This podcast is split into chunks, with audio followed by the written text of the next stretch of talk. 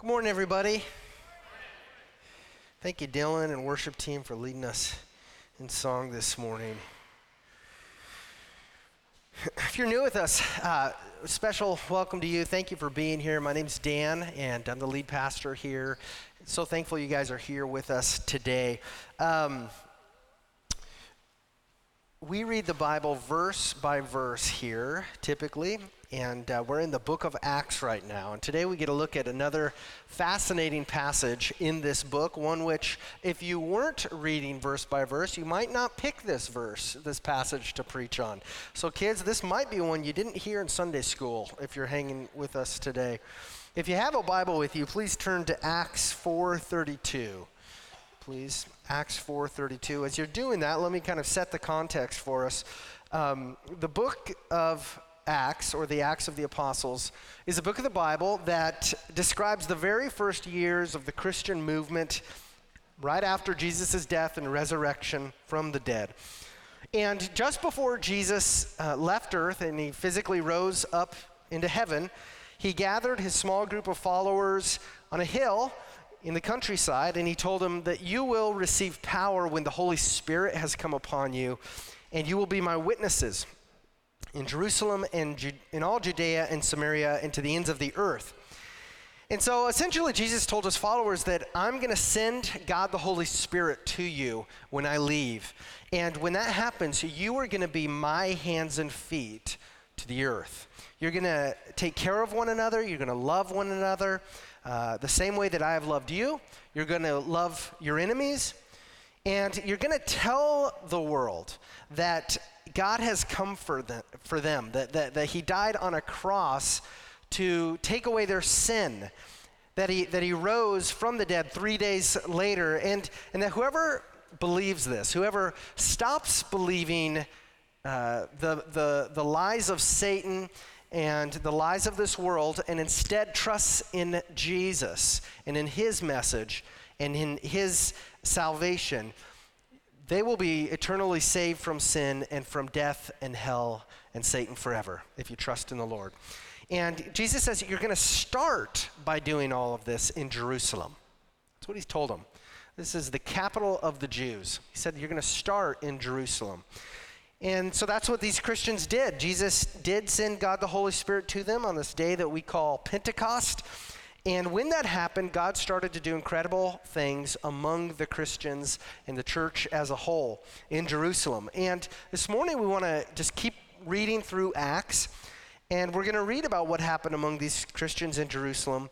And we want to see how that applies to our lives as individuals and how that applies to our life as a church family here at Cedar Home. So before we read today's passage, let's ask God to continue to help us as we open His Word.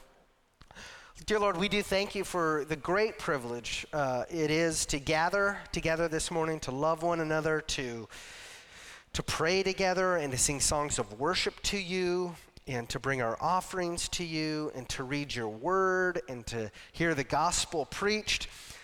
Uh, you tell us, Lord, in 2 Timothy 3 that all scripture is breathed out by God and is profitable for teaching and for reproof and for correction and for training in righteousness so that the man of God may be thoroughly equipped for every good work. And so, we just humbly ask that you would use your word in our lives to do this today among us. Uh, Holy Spirit, please teach us what we need to be taught. Teach our hearts. Reprove us where we need to be reproved. Correct us where we need to be corrected. Train us up in your righteousness. Please equip us for every good work that you have prepared for us in advance to do. And as we dive into this passage, Lord, we, uh, we, we pray that you would guard us from Satan and any demonic powers, that you would guard our hearts, uh, guard our minds, and please glorify your name in this place now. We pray this in Jesus' name. Amen. All right, Acts 4 32. I'm going to read through chapter 5, verse 11. Now, the full number of those who believed were of one heart and soul. And no one said that any of the things that belonged to him was his own, but they had everything in common. And with great power, the apostles were giving their testimony to the resurrection of the Lord Jesus, and great grace was upon them all. There was not a needy person among them, for as many as were owners of lands or houses sold them and brought the proceeds of what was sold and laid it at the apostles' feet, and it was distributed to each as any had need. Thus, Joseph, who was also called by the apostles Barnabas, which means son of encouragement, a Levite, a native of Cyprus, sold a field that belonged to him and brought the money and laid it at the apostles' feet. But a man named Ananias, with his wife Sapphira, sold a piece of property, and with his wife's knowledge, he kept back for himself some of the proceeds and brought only a part of it and laid it at the apostles' feet. But Peter said, Ananias, why has Satan filled your heart to lie to the Holy Spirit and to keep back for yourself part of the proceeds of the land? While it remained unsold, did it not remain your own? And after it was sold, was it not at your disposal? Why is it that you have contrived this deed in your heart? You have not lied to man, but to God. When Ananias heard these words, he fell down and breathed his last. And great fear came upon all who heard of it. The young men rose and wrapped him up and carried him out and buried him. After an interval of about three hours, his wife came in, not knowing what had happened. And Peter said to her, Tell me whether you sold the land for so much. And she said, Yes, for so much. But Peter said to her, How is it that you have agreed together to test the Spirit of the Lord? Behold, the feet of those who have buried your husband are at the door, and they will carry you out. Immediately she fell down at his feet and breathed her last. When the young men came in, they found her, and they carried her out and buried her beside her husband and great fear came upon the whole church and upon all who heard of these things. Okay, so let's begin here by kind of stepping back and, and just standing in awe for a second of the breathtaking ways that God was blessing the Christians in Jerusalem. The Holy Spirit indwelt these Christians. Uh, he was filling them with this incredible love, His love for the Lord. And this love for the Lord was expressed through their remarkable love for one another. And the Holy Spirit, we read, bonded their hearts. Uh, their hearts, their lives were, were united together so that they were in harmony with one another. And the Holy Spirit filled their hearts with, with compassion. With the, you know, when you read the Gospels, you read about Jesus had compassion on them. Well, this is the same compassion of Jesus that they had on one another. And so that they shared everything they had with one another. And, and they even sold their earthly treasures, it says, in order to provide for the needs of the poor Christians among them. And so this community of Christians was, was filled with the Holy Spirit. It was recognized by outsiders by its selflessness and by its sacrificial love. And we read here that God's grace was on these believers richly. Okay, now, now think about this. These Christians were, to a certain degree, embodying the holiness of God. They were displaying the holiness of God to the non Christians around them. Remember, holiness means set apart, in your own category, totally distinct.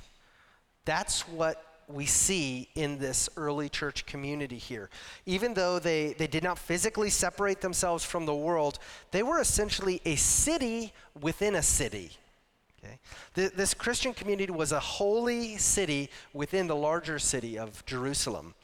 And their values and their, their, uh, their lifestyles were largely countercultural. This sort of, uh, we have to understand, especially, I mean, this, this sort of radical, self sacrificing lifestyle is, is remarkable today, but in the Roman Empire, we have to understand that compassion, servility, humility was seen as a weakness. This was not something to be esteemed. This was not the way the culture worked. This was totally radical. And um, what we see is that their common life together was, was driven by their common faith in Jesus' death and in his real resurrection. And, and it was just undeniable that there was something different, really different about these Christians. In this moment that we read about here in Acts 4 32 to 35 was especially a holy, beautiful, set apart moment in the history of God's people. And in verses 36 to 37, Luke points out one man who was an, ex, uh, an extra special encouragement to the church. And his name was Joseph. He was from the tribe of Levi. He, he grew up in Cyprus, which is a, an island country in the Mediterranean Sea. And Barnabas would, uh, or Joseph would prove to be such a servant and a helper to the church that they would name him Barnabas, which means son of encouragement. And we'll, we'll continue to read about Barnabas through the rest of the book of Acts because he was so central to the church at that time. But it, it, says here in verse 37 that God had blessed Barnabas with some wealth. Barnabas had owned a field which he wanted to sell and bless the church with the proceeds. And so, by his own choice, Barnabas sold that field. He brought the money to the leaders of the church and he laid it at their feet. And this was, this was a beautiful sacrifice. So we kind of see in an abstract way in verses 32 to 35 what this looked like is, you know, talking about um, them sharing life together, selling their proceeds. And then Barnabas is an illustration, one specific illustration of what that looked like.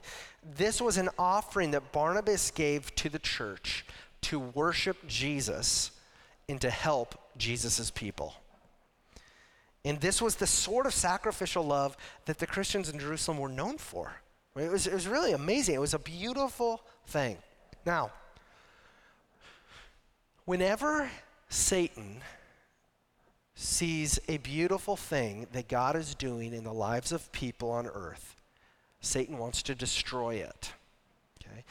Satan, we must know Satan is a, was a created being, a fallen angel. He is not co equal with God. God has all power over Satan, okay? But Satan is against God. And he's against everything that God is doing in the world. And Satan knows that his destiny is sealed. Okay? Satan already knows that one day in the future, when Jesus returns to earth, Jesus is going to throw him into the lake of fire for eternity. And so, what Satan has done throughout all of human history, and what he is still doing to this day, is trying to ruin the name of the Lord on earth.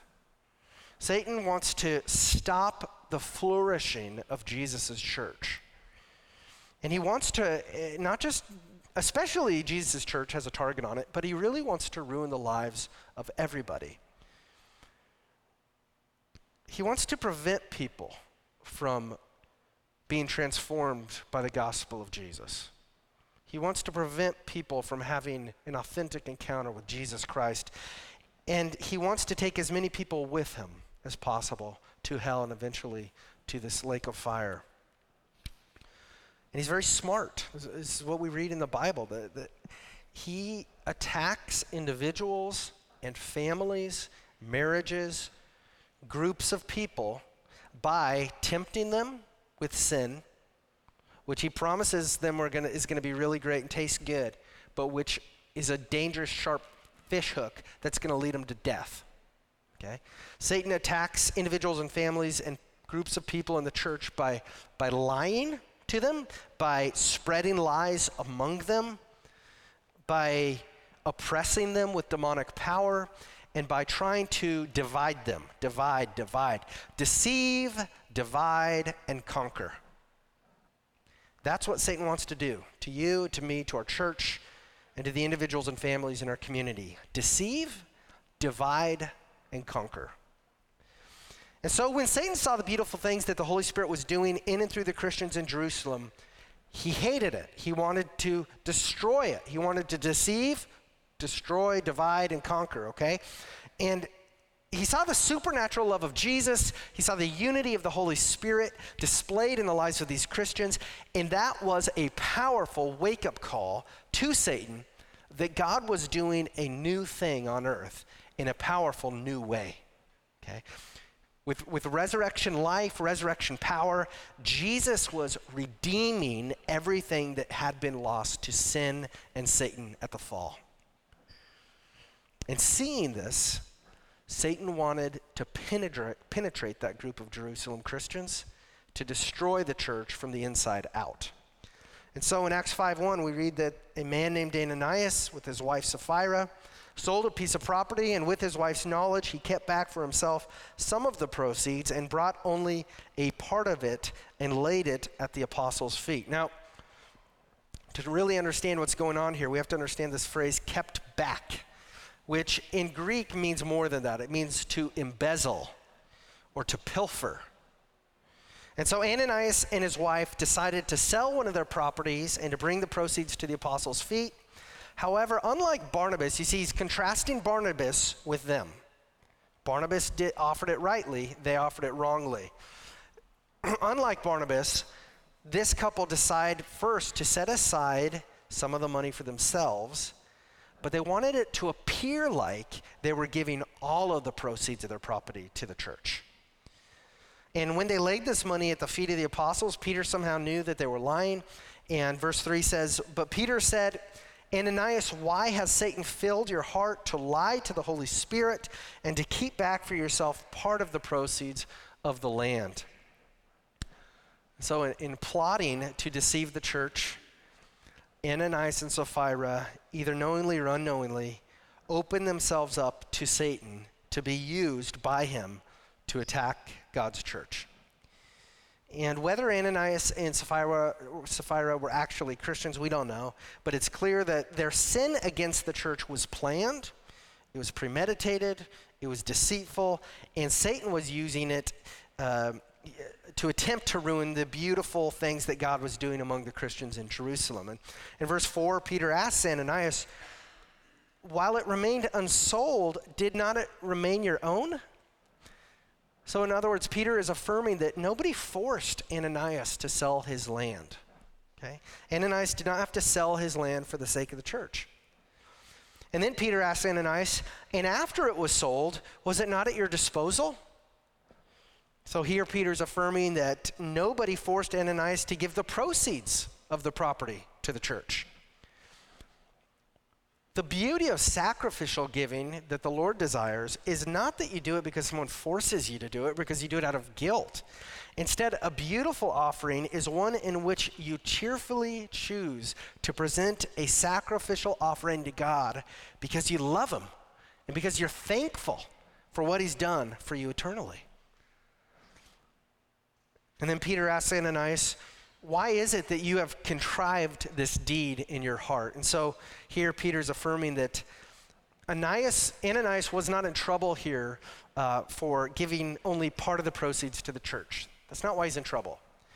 He's in trouble for lying to the church by claiming that he was giving all the proceeds to the church. And then Peter pinpoints to Ananias the horrible reality of what he's done. Peter tells him, You have not lied to man, but to God. That's a profound statement there.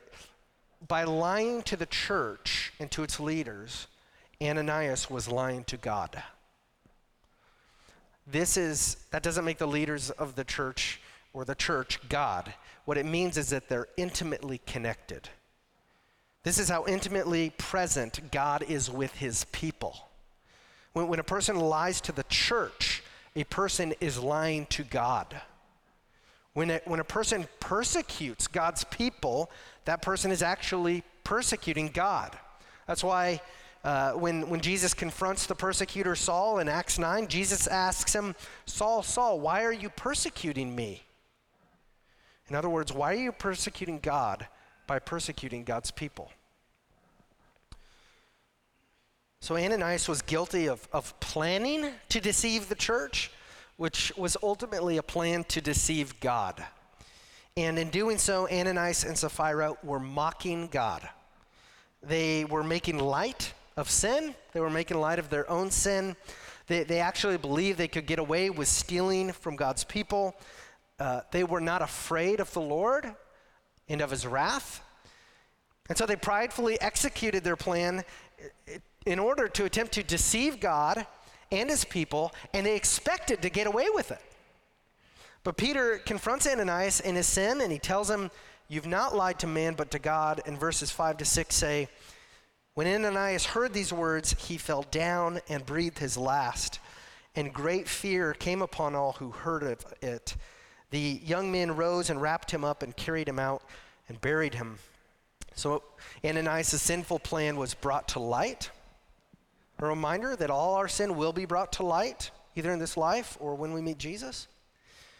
And God dropped Ananias to the ground then and there, and Ananias died. And the young men there immediately wrapped his body in some garments. They carried him outside, they buried him. And we see here a, vi- a powerful illustration, an example that sin leads to death.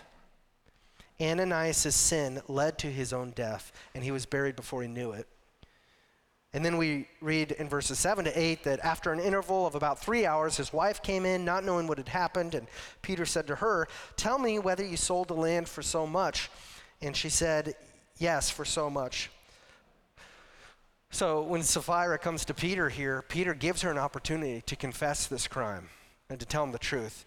And he asks her, Is this really all the money that you got from the sale of your land? And Sapphira lies to Peter straight face and says, Yeah, this is it. And verses 9 to 11 say, But Peter said to her, How is it that you have agreed together to test the Spirit of the Lord? Behold, the feet of those who have buried your husband are at the door, and they will carry you out. Immediately she fell down at his feet and breathed her last. When the young men came in, they found her dead, and they carried her out and buried her beside her husband. And great fear came upon the whole church and upon all who heard of these things. So Peter asked Sapphira, Why in the world did you and your husband agree that it would be a good idea to test the Holy Spirit? Did you really think you could get away with mocking God? And then she died, just like her husband, and she was quickly buried. And then verses 5 and 11 both say that what it describes what happened as a result of this. It says that when everybody heard about what had happened to Ananias and Sapphira, great fear came upon them. So believers and non-believers who heard about this this incident were sobered. They were woken up. They were made fearful of the power of the living God. And the very thing that Ananias and Sapphira didn't have, the fear of the Lord, is what the Lord instilled in everybody else by showing everyone what happens to those who do not respect and fear the Lord and take seriously his words and take seriously his holiness. The Lord was teaching his people that just because Jesus died to suffer the eternal punishment for our sins does not mean that now we can take sin lightly. Actually, the totally opposite should happen. We should recognize that Jesus died to free us from sin so that we would be free from it now and forever. And so we shouldn't make ourselves slaves again to the very thing died, uh, Jesus died to free us from. Galatians 5:1 says, "For freedom Christ has set us free. Stand firm, therefore, and do not submit again to a yoke of slavery." And 2 Corinthians 5:21 says, "For our sake he made him to be sin who knew no sin, so that in him we might become the righteousness of God." When, when Jesus bore our sin on the cross, when he suffered for it, when he put it to death in his own death, he eternally freed us from sin, from the shame of our sin, and from the weight and reality of its eternal consequences. And now Jesus wants us to kill the sin in our earthly lives whenever we see it. And he has given us his Holy Spirit to give us power to, to flee temptation now and to put our sinful habits to death, which we all have. And God has done all of this for us because He wants us to be holy like He is holy. As individuals, as families, and as a church. He wants us to be holy, like He is holy. And to learn what it means to be holy like God is holy, we have to read the Word that God has given to us. And if we turn our lives and our souls over to Jesus, if we trust in Jesus for his forgiveness, for his eternal life, then we no longer have to fear that God will condemn us because we are unholy. He will condemn everyone who is unholy. He will. That's why we need Jesus, because he makes us holy. Right? Jesus has given everyone who believes in him his own holiness. This is why the cross matters, you guys. He took away our sin and he gave us the holiness of God. Wow. So when we believe that Jesus has already done this for us, that he's already justified us, which means he already declared us not guilty in God's sight when we trusted in him. If we believe that Jesus has already made us righteous in the sight of the Lord, that we have a standing right now that is sure and will never change as an adopted, pure, righteous son or daughter of God, then we know now that we can pursue holiness in our lives without fear. Without fear. Because, of course, we're not going to be perfect. That holiness word is scary, and it should be. It's God as an adjective. But Jesus wants to chase after his holiness. He wants us to chase after his perfection. And he wants us to trust in his grace when we fall short, because that's why he went to the cross for us. When God took the lives of Ananias and Sapphira, he made a powerful and crystal clear statement, not only to us about his holiness, but also to Satan and his demons, that Jesus has suffered for sin once and for all, that Jesus has put sin to death in his own death, that Jesus rose in power over sin and over death, and that now God is on the move through his Holy Spirit to reclaim everything that is rightfully his. That's great news. We talk about the kingdom of God on earth growing, multiplying. That's what God is doing. And even though Satan will battle, he will battle against the Lord, he will battle against his people and, until the day that Jesus returns. That's what's going to go down. He's going to fight.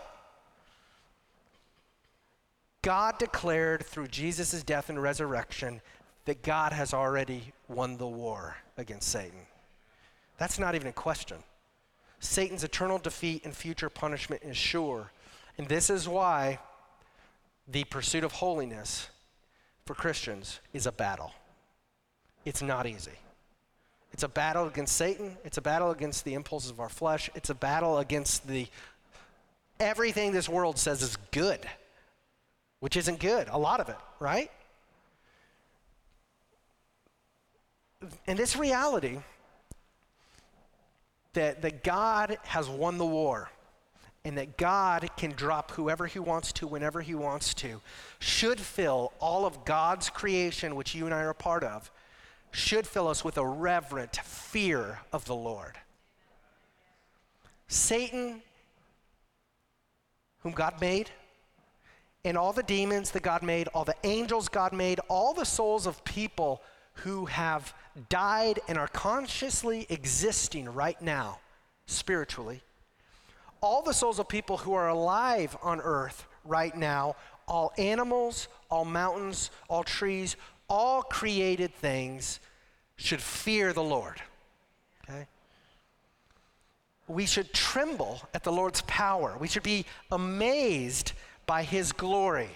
We should kneel our hearts before him right now and ask him to have mercy on us and to save us with Jesus' blood. It will, there's an urgency to this message. We have to know that. Because there's a day coming when it's going to be too late. And the trick is, we don't know when that day is. Either we don't know the day of our death or the day when Jesus returns. And so there's an urgency to this message because it will be too late to ask for mercy when Jesus returns to earth in all of his heavenly glory. Today is the day of salvation. Today, God offers to save you. Trust in the Lord today and be saved. So, what else does God want to teach us from this passage? Well, I've got four more applications for us. First of all, don't make light of the sins in your life. This applies to all of us. Don't make light of the sins in your life. I remember I was in college, first freshman year of college, and I was part of this uh, a great college ministry, and we were kind of um, paired up with a mentor or men- different mentors. And I just remember it was hard for me because, you know, I was trying to figure out what does this mean, you know, to be a Christian? How do I live this out in college? And I just remember one of the guys I went over to his house, and he just had some really bad movies that he was watching. And I just, I just wrestled with that because I was like, he's supposed to be my mentor, and I'm struggling with this, and and I get that there's you know room for you know non-essentials or whatever and things we talk about, but I just I just said so. How do you how do you I mean just how do you personally justify like being you know in, uh, saturated with this kind of stuff and then also living for Jesus? And I just remember the comment that he said to me, which has stuck. I remember you know 18 years later, which was, uh, I'm not easily offended by sin. And I didn't really think about that. I didn't, I just like, oh, okay. He's not offended by sin. I guess that makes him more godly. Like it was, it sounded like that. It sounded like, I'm not easily offended. Oh, okay. And I just think that that is an example of having a low view of sin and taking sin lightly in our lives and saying, ah, the holiness of God doesn't really matter. when that, if you read your Bible, it totally matters, and your eternity uh, is based on it, and that's the reason you're saved, is because Jesus saw your need to be holy and he made you holy. Um, Ananias and Sapphira did not take their sin seriously. They, they didn't take the consequences of their sin seriously they, they just thought to themselves, well, we're just keeping it back a little bit for ourselves. It's not like anybody's ever going to know it. but as we see it, man, this story really is tragic. It's a, it's a sad story. I mean, I was trying to visualize this. What a sad scene it must have been in that little house they were to see Sapphira drop dead on the ground after her, the last words out of her mouth were lies about her own deceitfulness.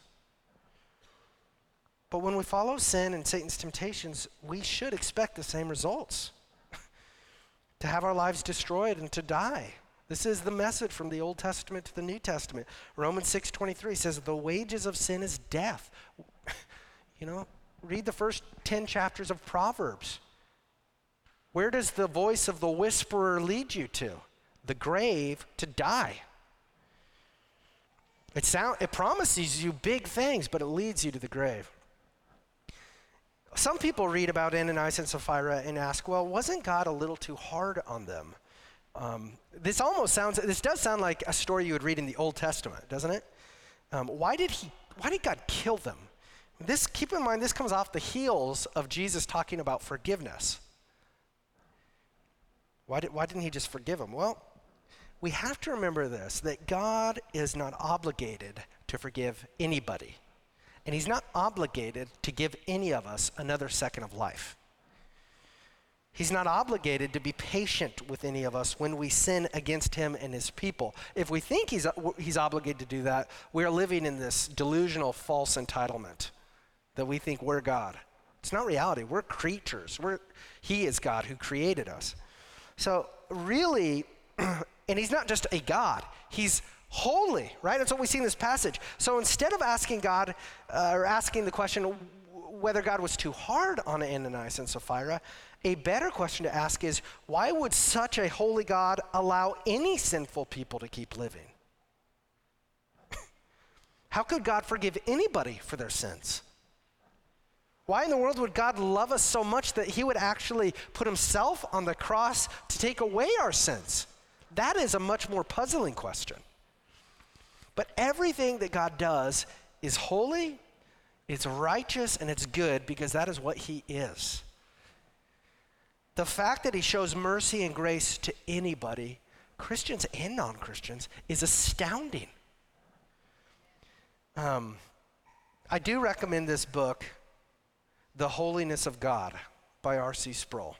The Holiness of God. I would actually put that as probably in your top 10 in my list of books that a Christian should read if he's able to or she's able to in their life. The holiness of God, because it really helps us understand passages like this.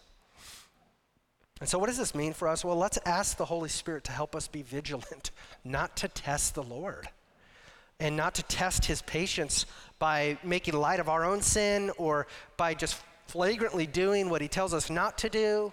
Or, or by doing those things which, or by not doing the things he tells us you should do this, right? Instead, let's do what Ananias and Sapphira did not do. Let's bring our sins to light. Let's confess them to God and to one another so that they don't have power over us anymore. Let's repent from our sin as we turn to Jesus, as we trust in His righteousness and His forgiveness and His power to equip us to pursue holiness in our lives. And obviously, I think there's, there's a, you know, I think about the New Testament it talks about confessing your sins to one another. There is a, a way which we don't fully understand in which our own holiness, our own sins, profoundly affects our church family. And I think this is where we're talking, we have to see that we are not just individual Christians, we are a church family, and we want to be a holy church, not just holy individuals. And so confessing sin to God, confessing sins one, to one another is a means of grace God has given us to purify us individually and as a church. And that purification ultimately reflects His glory and His holiness among ourselves and to the world in ways that it probably wouldn't had, did we not take time to acknowledge, confess, and repent from our sin. Okay, second, uh, we must guard against Satan's attacks from within the church. The greatest dangers to the church don't come from outside its members, but from inside its members. And so we just got to be on alert to that. Uh, we must always be on alert to Satan's attacks on our church, on our leaders, on our unity, our love, our doctrine. This is what Satan wants to do. He wants to deceive, to divide, to conquer. And so that means that we got to be on alert, right? It doesn't mean we have to be freaked out and we have to be paranoid. That's not what we're talking about. But it does mean don't be dumb. Be sober. Don't be thoughtless. Don't be careless. Don't be ignorant of the fact that Satan wants to take you and me and our church down, right? We must stay alert to our own words and actions and attitudes as a church family and we want to be very careful that Satan does not use us or those close to us to attempt to deceive, divide, and conquer this church, this family. Third, uh, when you give to the Lord, do it to worship Him and not to be worshiped. Give to the Lord to worship Him, not to be worshiped we, we have to be very careful about our motives when we give to the Lord and His church. And, and thankfully, the Lord does give us many instructions in the Bible about how to give with right motives. But Ananias and Sapphira wanted to be acknowledged as big givers. They wanted to be acknowledged as generous givers. And instead of worshiping God, they wanted to be worshiped by other people. And we can very easily fall prey to the same temptation. When we give to the Lord, we want to be careful to obey Jesus by not letting our left hand know what our right hand is doing. Uh, give to the Lord cheerfully and sacrificially and honestly because you love Him and because you want to love others with what God's given you. And then, fourth, praise Jesus for being the perfect offering for us. Praise Jesus for being the perfect offering for us. Nobody forced Jesus to leave heaven. Nobody forced him to come to earth to offer his life for us. He came and offered himself for us willfully because he wanted to save us and he wanted to honor God's name. And unlike Ananias and Sapphira and all of us, Jesus did not give in to any of Satan's temptations during his life on earth. Jesus never mocked God with sin. Instead, Jesus remained pure and perfect. And when he offered his body to be hung on the cross, he was a perfect and pleasing offering to God. He did not offer himself partially, he did not offer himself falsely. he offered himself body and soul truly and entirely. Jesus was and is and forever will be the perfect, holy Lamb of God, the only offering that can remove our sins and totally please the Father for us. He is the only offering that can truly pay our eternal debts and assure us of right standing with God and assure us of eternity with Him. So may our, our hearts be filled with thankfulness to this holy God, this holy God Jesus. May, may we confess our sins, turn from our sins, and daily turn to Jesus in faith. And, and may we offer our lives to Him to be used to love one another and to love Him and, and to love non Christians and to tell this world that they too can know this God of holiness and love through faith in Jesus. Let's pray. Lord, we thank you for this passage, which reminds us of your holiness, your awesomeness, God, and your grace, really your goodness. Um, we cannot point the finger at Ananias and Sapphira and say, "Oh man, I'm so much better than them." No, we see ourselves in them. We see that that's what we deserve. Um, but we thank you, God, for your long suffering, for your patience uh, with us. We thank you for your promise uh, of the indwelling Holy Spirit in us, to uh, Spirit in us, to to uh, give us power to resist temptation and to pursue holiness. We thank you for the brothers and sisters in Christ you've put in our church here with whom we can do life and be real and sharpen one another and confess sin and repent together and trust in you and give together and serve together and be on mission together. And please forgive us, God. Just forgive us, please, for our sins. Purify us, God. Thank you for the, the cross of Christ, which purifies us. Thank you for that, God. And I, God, I just pray for those here, those in our neighborhood, those in our family who, uh, who are not holy in your sight, who do not have right standing with God, who are not in right relationship with God, who, who do not have any assurance at all of, of being with you for eternity, and whose sin and shame rests on their head. I pray, Spirit, that you would break in into their hearts, give them faith to believe this great news of God reclaim many lives for your glory and for our joy, Jesus.